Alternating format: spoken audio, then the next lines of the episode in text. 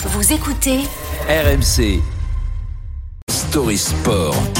Avec Pierre Amiche. Bonjour Pierre. Bonjour Sébastien, bonjour Marguerite, bonjour à tous. Aujourd'hui c'est la 20e étape, euh, avant-dernière étape du, du, Giro. Le Tour d'Italie, c'est la dernière fois que les leaders vont pouvoir euh, s'expliquer. Le parcours semble clair, 18 km entre Tarvisio et le Monte Lussari.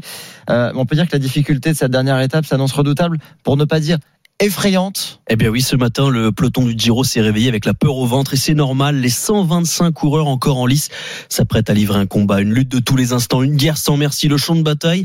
Tu l'as dit, Monte-Lussari, une montée de 7,3 km à 12% de moyenne. C'est 50 minutes d'effort, 2000 mètres de dénivelé positif, des passages à 22%. Autre chiffre, pour prendre la mesure du monstre, c'est 7 fois plus long que le célèbre mur de Huy. C'est plus raide que la mythique planche des belles filles. C'est plus difficile que le Ventoux, le Tourmalet, le Galibier, le Zoncolan, l'Ussari, la machine à broyer. Ici, tout est hors norme. Hein. D'ailleurs, pour s'adapter à l'ogre, c'est toute l'organisation du Giro qui a été bouleversée parce que la route est trop raide, trop étroite pour y faire passer des voitures.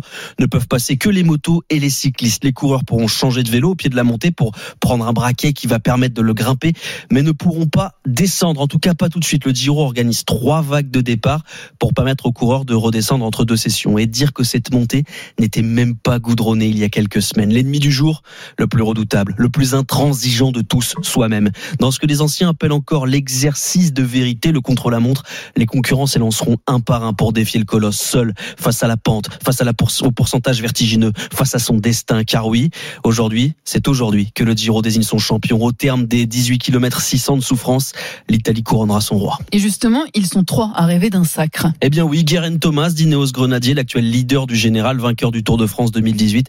Le Gallois est un rouleur, grimpeur d'exception. Primoz Roglic, le deuxième, le Slovène de la Jumbo-Visma, triple vainqueur de la Vuelta et qui accuse un retard de 26 secondes. Lui aussi a déjà gagné des contre-la-montre et lui aussi rêve de gagner un deuxième grand tour. Enfin, à 59 secondes, Joao Almeida, le leader portugais de UAE, le moins avantagé sur le papier, mais les pronostics ont-ils encore un sens? Côté tricolore, pas d'illusion. Thibaut Pinot est sixième à 5 minutes 10 de Guérin Thomas, mais pour remplir son objectif de départ, à savoir intégrer le top 5, il devra reprendre 17 secondes à Eddie Dunbar, le grimpeur irlandais. On dit que l'enfer est pavé de bonnes intentions, ça j'en en sais rien, hein. mais celui des cyclistes doit se situer quelque part au nord-est de l'Italie. Dans cette course devenue supplice après trois semaines d'efforts, de pluie, de vent, de montée, de chute, de maladie, de joie, de douleur, voici venu le dernier défi dans une montée finale transformée en stade de foot. Les tifosi seront là par centaines, par milliers, par centaines de milliers pour encourager ces fous. Le premier à s'élancer aujourd'hui pointe à 5 heures et 16 minutes de Guérin Thomas. Il est jeune, italien et son nom, Nicolas Dalla Valle, un nom prédestiné pour celui qui sera le premier à se jeter dans la gueule du monstre. Et cette dernière étape du Giro sera à suivre à partir de 14h sur RMC et ce sera avec vous, Pierre, que l'on connaîtra le dénouement de ce Tour d'Italie. Merci beaucoup.